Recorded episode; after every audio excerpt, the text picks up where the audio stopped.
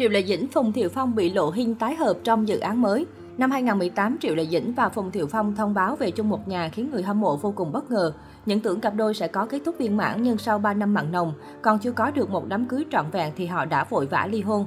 Sau cuộc hôn nhân đổ vỡ, Triệu Lệ Dĩnh hoàn toàn tập trung cho sự nghiệp, trong khi Phùng Thiệu Phong được cho là dành nhiều thời gian để chăm sóc con trai.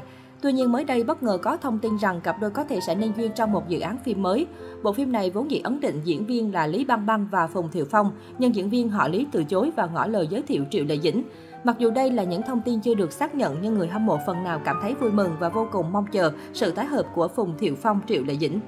Sau tin đồn này, người hâm mộ cặp đôi cũng khui một loạt những bằng chứng cho thấy cả hai người như vẫn còn tình cảm với đối phương và có ý định tái hợp. Tháng 12 năm ngoái, truyền thông chụp được những bức ảnh Triệu Lệ Dĩnh đưa con trai đi chơi. Cuối cùng, nữ diễn viên đưa con về nhà của chồng cũ. Có thể thấy cặp đôi dù đã ly hôn nhưng vẫn còn sợi dây nối kết tình cảm là cậu con trai nhỏ. Họ thường xuyên gặp gỡ để chăm sóc con cái. Năm ngoái, Triệu Lệ Dĩnh cũng tiết lộ rằng cô rất thích chương trình Goodbye Lover, một chương trình chuyên phân tích tâm lý tình cảm của các cặp vợ chồng hậu ly hôn.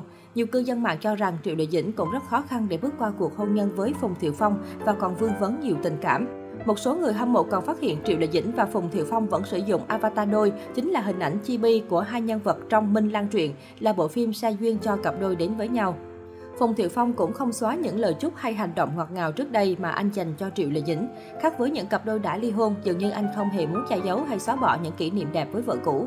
Tuy đây chỉ là những phỏng đoán, nhưng người hâm mộ vẫn rất mong chờ sự tái hợp của một trong những cặp đôi từng đẹp nhất nhì Cbiz. Phùng Thiệu Phong và Triệu Lệ Dĩnh ly hôn vào tháng 4 năm 2021, kết thúc cuộc sống vợ chồng. Sau khi đường ai nấy đi, cặp đôi không hề nói thêm bất kỳ điều gì về lý do cuộc hôn nhân đổ vỡ.